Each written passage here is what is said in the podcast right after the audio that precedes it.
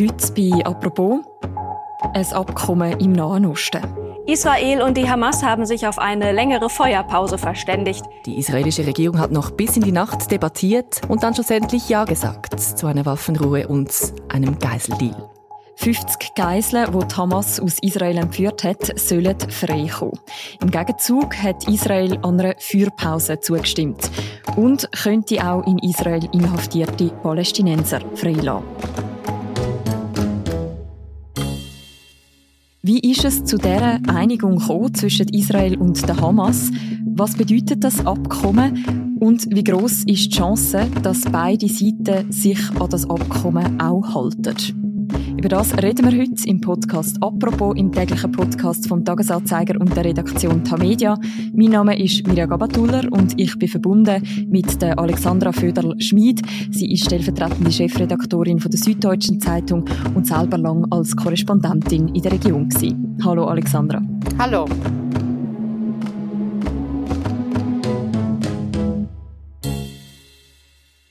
Wir nehmen den Podcast auf am Mittwochmorgen. Das ist auch der entsprechende Informationsstand. Und noch ein kleiner Hinweis, bevor es losgeht. Bei dieser Aufzeichnung haben wir mit gewissen technischen Problemen zu kämpfen gehabt. Darum ist die Tonqualität ein bisschen vermindert. Trotzdem viel Spaß mit dem Podcast «Apropos». Alexandra, Israel und Hamas, wo im Gazastreifen an der Macht ist, die haben sich auf ein Abkommen geeinigt. Um was geht es in diesem Abkommen? Es geht darum, dass es eine viertägige Feuerpause geben soll, sobald dieses Abkommen tatsächlich in Kraft tritt. Und dann sollen Zug um Zug 50 Geiseln freikommen. Frauen, Kinder, vielleicht auch einige Ältere. Und umgekehrt hat sich Israel verpflichtet, 150 palästinensische Gefangene freizulassen von den rund 5000, die sich in israelischen Gefängnissen aufhalten. Und auch da wurde heute eine Liste veröffentlicht von rund 300 Gefangenen. Und da wird man dann sehen, wer dann tatsächlich freigelassen wird. Aber auf dieser Liste befinden sich nur Kinder und Teenager und 13 Frauen. Mhm. Weiß man noch mehr über die Leute, die auf dieser Liste sind? Also die Leute, die könnten potenziell aus Israel freigelassen werden? Nein, nur, ähm, dass diese 300 eben auf dieser Liste stehen. Warum mehr als die 150, auf die man sich verständigt hat? Weil diese Vereinbarung tatsächlich vorsieht, dass dieser Austausch wechselseitig noch weitergehen könnte, also über diese vier Tage hinaus. Also man versucht jetzt zu beginnen, zehn Geiseln werden freigelassen, dann werden palästinensische Gefangene freigelassen, dann nochmal zehn. Also man versucht sozusagen, äh, sich schrittweise vorzuarbeiten. Im Summe sollten es dann eben 50 sein. Und das Abkommen ist explizit so angelegt, dass man auch eben, wenn beide Seiten zustimmen, das auch noch verlängern könnte. Also über diese vier Tage hinaus. Vor kurzem wurde bekannt, dass das längstens zehn Tage sein soll. Und das Abkommen tritt eben erst in Kraft, wenn der oberste Gerichtshof auch auf israelischer Seite sein Okay gegeben hat. Mit der Veröffentlichung der Liste der palästinensischen Gefangenen, auf der, wie gesagt, 300 Namen stehen, beginnt jetzt so eine 24-Stunden-Frist. Da kann man Einsprüche erheben. Eine Organisation in Israel von Terroropfern hat schon gesagt, sie werden einen Einspruch erheben. Das heißt, der mhm. oberste Gerichtshof muss entscheiden und dann könnten frühestens morgen ab rund 8 Uhr unsere Zeit tatsächlich Geiseln freikommen. Mhm. Das heißt, wenn der Podcast ausgestrahlt wird, könnte es schon bald so weit sein, dass der erste Austausch stattfindet. Du hast gesagt, man hat eine Liste mit diesen 300 Gefangenen, palästinensischen Gefangenen, die könnten freikommen. Was weiß man denn auf der anderen Seite darüber, wie die israelischen Geiseln, die im Moment im Gazastreifen sind, ausgewählt werden? Darüber weiß man sehr wenig. Man weiß, dass es 236 Geiseln sind, die noch in der Hand der Hamas sind. Es wurden ja ein paar freigelassen, ein paar hat man mittlerweile tot aufgefunden. Das heißt, man geht davon aus, dass es 236 noch sein könnten, die möglicherweise leben, sich noch aufhalten im Gazastreifen. Und man muss sich das so vorstellen, dass eben die Hamas dann wahrscheinlich eben Kinder, es sind 39 Kinder auch in deren Hand, dass wahrscheinlich zuerst Kinder, Frauen freigelassen werden und vermutlich dann in einem nächsten Schritt auch ausländische Geiseln, weil man weiß, mehr als die Hälfte der Festgehaltenen hat zumindest auch einen ausländischen Pass. Also viele davon sind Doppelstaatsbürger, die in Israel leben und den Pass eines anderen Landes haben. Ja, also da wird man sehen, wie da vorgegangen wird. Aber klar ist sozusagen auf beiden Seiten jetzt konzentriert man sich auf Kinder, Jugendliche und Frauen. Mhm. Und was passiert mit denen, wo dann zurückbleiben? Darüber kann man nur spekulieren, das weiß man nicht. Die Bilder, die bisher die israelische Armee veröffentlicht hat, eben zum Beispiel Aufnahmen aus dem Al-Shifa Krankenhaus, da sieht man, dass Geiseln dort kurz nach der Entführung am 7. Oktober hingebracht worden sind, aber man sieht Verletzungen aber ja, sehr viel mehr weiß man nicht. Also die zweite Geisel, die freigelassen worden ist, eine über 80-jährige Frau, hat über die Haftbedingungen, als solche muss man das wohl bezeichnen, berichtet. Also dass die Geiseln in Tunnel gehalten worden sind. Sie hat davon gesprochen, dass sie eigentlich relativ gut verpflegt worden sind. Aber das ist jetzt auch schon mehrere Wochen her und mittlerweile ja, ist der 7. Oktober schon mehr als sechs Wochen vorbei und man kann schlicht nur spekulieren, man weiß es nicht. Mhm. Kann man diesen Versprechen von der Hamas nach dem Terroranschlag, der ja passiert ist, am 7. Oktober trauen? Naja, die Hamas hat wohl auch ein Interesse und es war ja immer ihr Ziel mit dieser Aktion, so haben sie das verkündet, dass sie eben die palästinensischen Gefangenen freikriegt. Das heißt, wenn sie wollen, dass das passiert und Israel hat sich darauf eingelassen und es gab heftige Debatten, auch in der Regierung, innerhalb der Koalition, vor allem die rechten Rechtsextremen in der Regierung waren eigentlich dagegen, haben dann gestern Abend nach langem Ringen dann doch zugestimmt und das damit begründet, dass eben ja die Sicherheit der Geiseln jetzt Vorrang hat. Also von daher, die Hamas hat eigentlich ein Interesse, dass palästinensische Gefangene freikommen und deshalb ja ist anzunehmen, dass sie diesen Schritt setzen werden. Und eine Feuerpause ist auch etwas, was die Hamas tatsächlich immer wieder fordert. Und Israel eigentlich abgelehnt hat, weil sie fürchten, dass sich die Hamas dann neu formieren kann und Kräfte sammeln kann. Und man muss auch sagen, dass die Hamas weiterhin Raketen auf Israel abfeuert. Also auch gestern gab es wieder Raketen in den Zentralraum und jeden Tag gibt es Raketen auf Orte rund um den Gazastreifen. Das heißt, auch die Hamas hält keine Feuerpause und keine Waffenruhe ein. Auch die feuern immer noch Raketen. Mhm. Die mindestens viertägige Feuerpause, die jetzt vereinbart worden ist, an die muss sich aber auch die Hamas halten. Ja, das sieht die Vereinbarung klar vor. Und man wird sehen, wie das dann ausgelegt wird. Auch ist die Frage offen, ob die israelische Armee nicht vielleicht doch die Kämpfe im Norden, wo Sie sagen, Sie haben die Kontrolle inzwischen weiter durchführt. Also das sind noch viele Fragezeichen, ob sich beide Seiten tatsächlich dann auch an die Vereinbarung halten. Aber der Druck natürlich auch in Israel ist äh, sehr groß, weil die Angehörigen der Geiseln tatsächlich versuchen, mit vielen Aktionen eben die Regierung zu überzeugen. Und ihr Slogan ist Bring them home, also bringt sie nach Hause. Mhm. Auf die Rolle der Angehörigen möchte ich nachher auch noch zu sprechen kommen. Wenn man jetzt anschaut, das Verhältnis, man hat auf der einen Seite die 50 Geiseln, die könnten freigelassen werden aus dem Gazastreifen und auf der anderen Seite die 150 Gefangenen, palästinensische Gefangenen, die könnten freigelassen werden. Warum werden im Verhältnis mehr Gefangene entlassen, wie Geiseln zurückkommen nach Israel? Das war auch früher schon so. Also es gab ja einmal eine ähnliche Aktion. Ein israelischer Staatsbürger wurde entführt, im Gazastreifen festgehalten.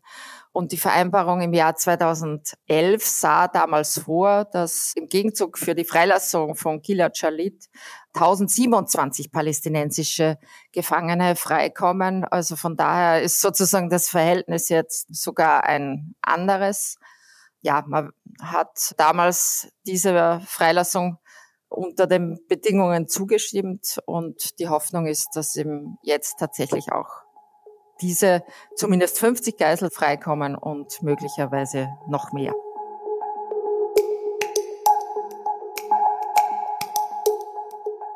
Seite, wo Israel versprochen hat, ist die Feuerpause.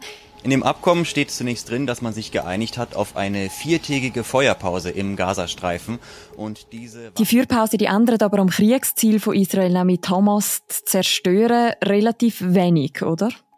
Premier Netanyahu hat klar gesagt, nach diesem Gefangenenaustausch und nach dieser Feuerpause, die definitiv auch keine Waffenruhe ist, also Waffenruhe hieße ja was längerfristiges äh, nach israelischer Lesart, also nach dieser Feuerpause wird das Kriegsgeschehen, die Kampfhandlungen werden dann fortgesetzt und das Ziel bleibt tatsächlich aus israelischer Sicht die Zerstörung der Hamas und etwas, was auch noch Teil vom Abkommen ist und ja wahrscheinlich weniger umstritten ist, dass diese Feuerpause auch genutzt wird, um mehr humanitäre Hilfe, also Lebensmittel und alles medizinisches Material in den Gazastreifen zu bringen und auch Treibstoff, wenn auch nur im begrenzten Ausmaß.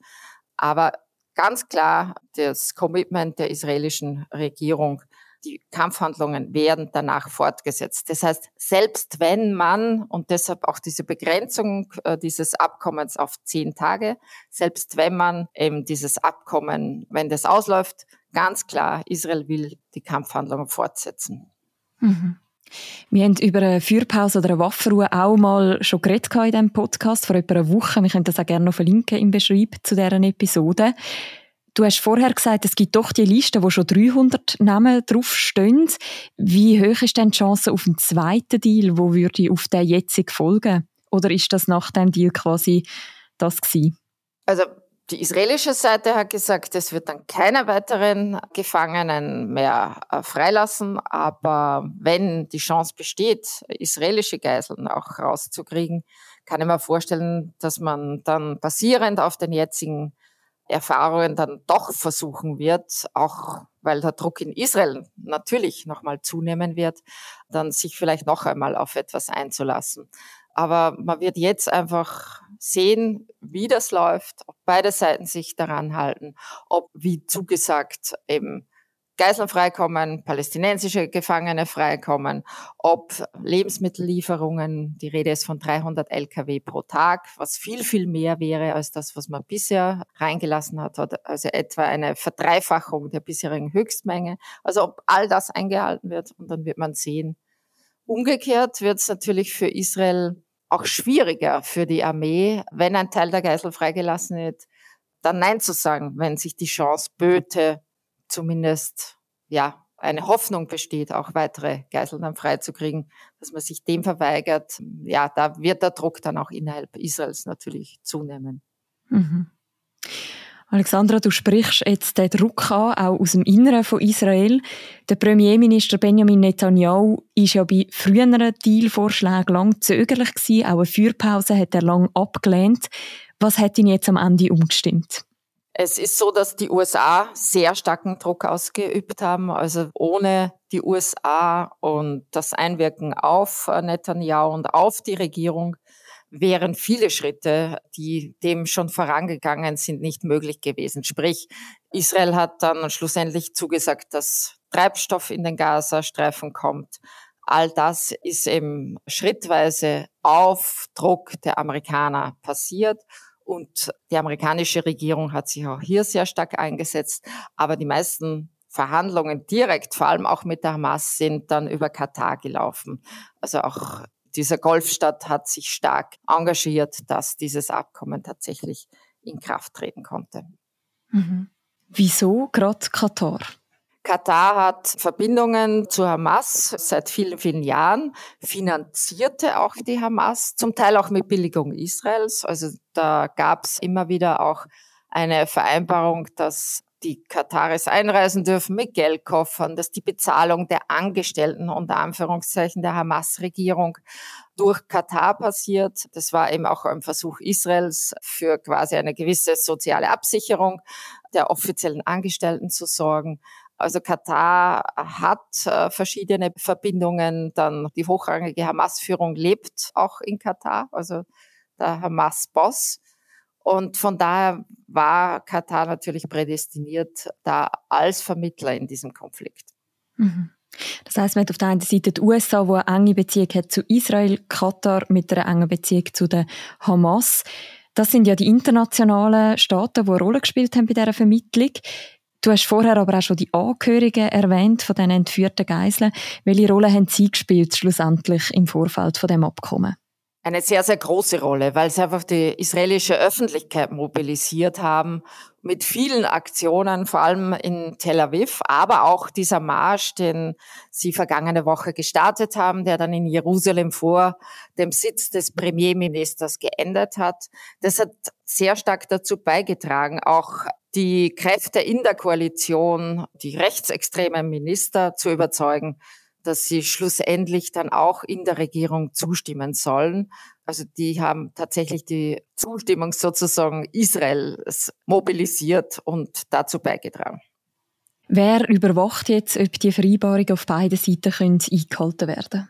Es soll das internationale Rote Kreuz eingebunden werden und die Freilassung der Geiseln überwachen. Wahrscheinlich läuft es äh, wieder über den Grenzübergang Rafah, Ägypten. Also auch Ägypten wird dann wieder eine Rolle spielen.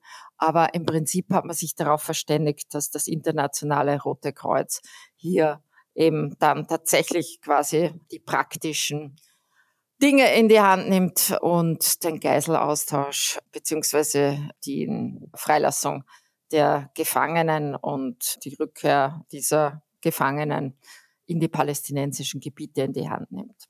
Mhm. Alexandra, wenn wir nochmal jetzt die Bedeutung anschauen von dem Abkommen, ist das jetzt eine Art ein Wendepunkt in dem Krieg oder eher nur so ein kurzes Innehalten, bevor der Krieg wieder weitergeht wie vorher? Zumindest Katar, das ja eine große Rolle jetzt gespielt hat, hofft, dass das tatsächlich eine Zäsur ist. Katar hat davon gesprochen, dass diese Vereinbarung ein Samenkorn für ein größeres Abkommen und einen dauerhaften Waffenstillstand sein könnte. Es wird tatsächlich davon abhängen, wie die nächsten Tage verlaufen, ob sich beide Seiten an die Vereinbarung halten, ob aus dem tatsächlich dann mehr werden könnte. Danke vielmals, Alexandra, für die Einschätzungen. Gerne. Wer möchte die Situation im Nahen Osten weiter verfolgen, man findet bei uns auf der Webseite und in der App natürlich auch eine ausführliche Berichterstattung dazu. Wir verlinken auch noch ausgewählte Beiträge im Beschreibung zu deren Episode. Und das war die heutige Folge vom Podcast «Apropos». Die nächste Folge von uns, die hören ihr morgen wieder. Bis dann, macht's gut. Ciao miteinander.